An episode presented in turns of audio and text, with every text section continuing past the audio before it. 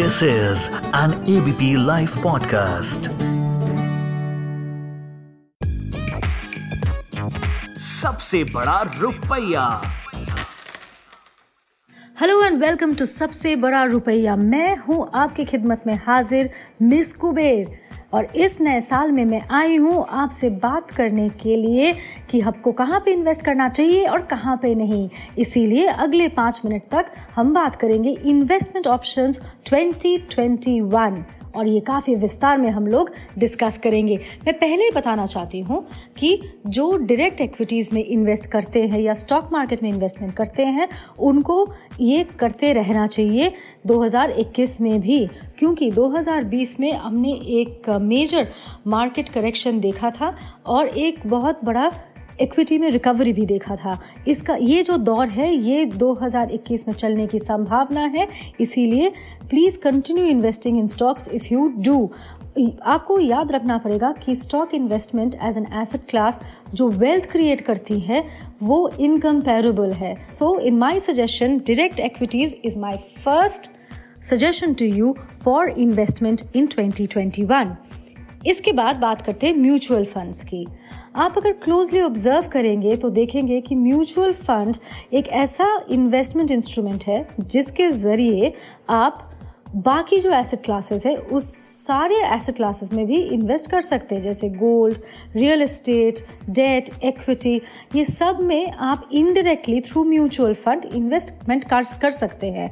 और इसीलिए मैं प्रिफर करती हूँ mutual funds and I am going to suggested to you as the second most important investment vehicle mutual funds पर mutual funds में investment करने के समय याद रखिएगा, जो हमेशा कहा जाता है कि इन्वेस्टमेंट म्यूचुअल फंड्स में जो आप निवेश करते हैं, वो बाज़ार जोखिमों के अंतर्गत है। इसीलिए very carefully study the route of your investment in mutual funds and study the funds also very carefully इसके बाद हम बात करेंगे एक्सचेंज ट्रेडेड फंड्स या ई e के।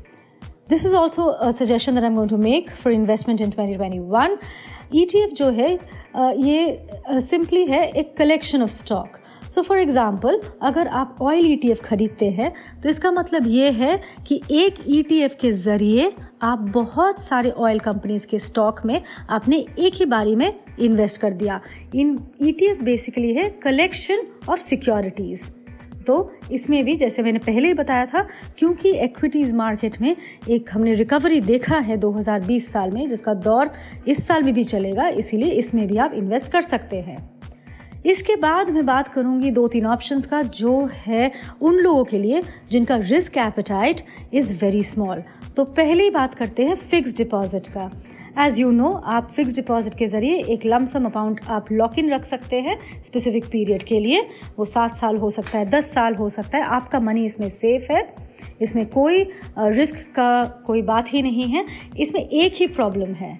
वो है कि हम जिस दौर से अभी गुजर रहे हैं, जो इंटरेस्ट रजीम से हम गुजर रहे हैं, उसमें मेरा प्रोडिक्शन है कि आगे चल के इंटरेस्ट रेट या ब्याज दर कम होता जाएगा। तो यही आपका एक ही रिस्क है कि इंटरेस्ट रेट आपको कम मिलेगा। रिटर्न इसमें कम होगा।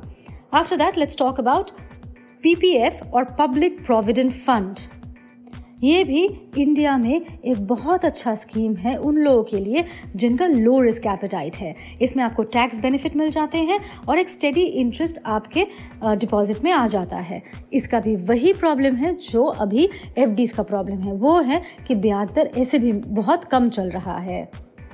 Finally I am going to discuss the national pension scheme यानी कि एनपीएस बीजेपी सरकार जब आई थी 2014 में उस टाइम उसके बाद ही उन्होंने एनपीएस स्कीम उन्होंने नोटिफाई किया था, या नेशनल पेंशन सिस्टम से कहते हैं।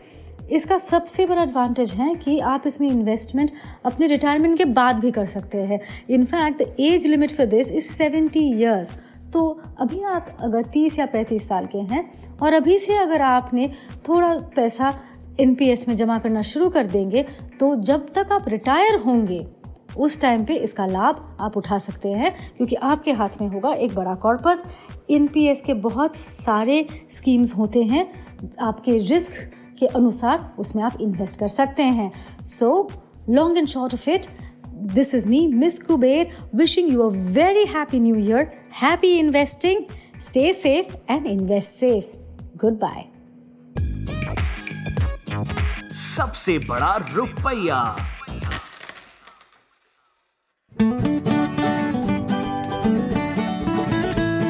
This is an ABP live podcast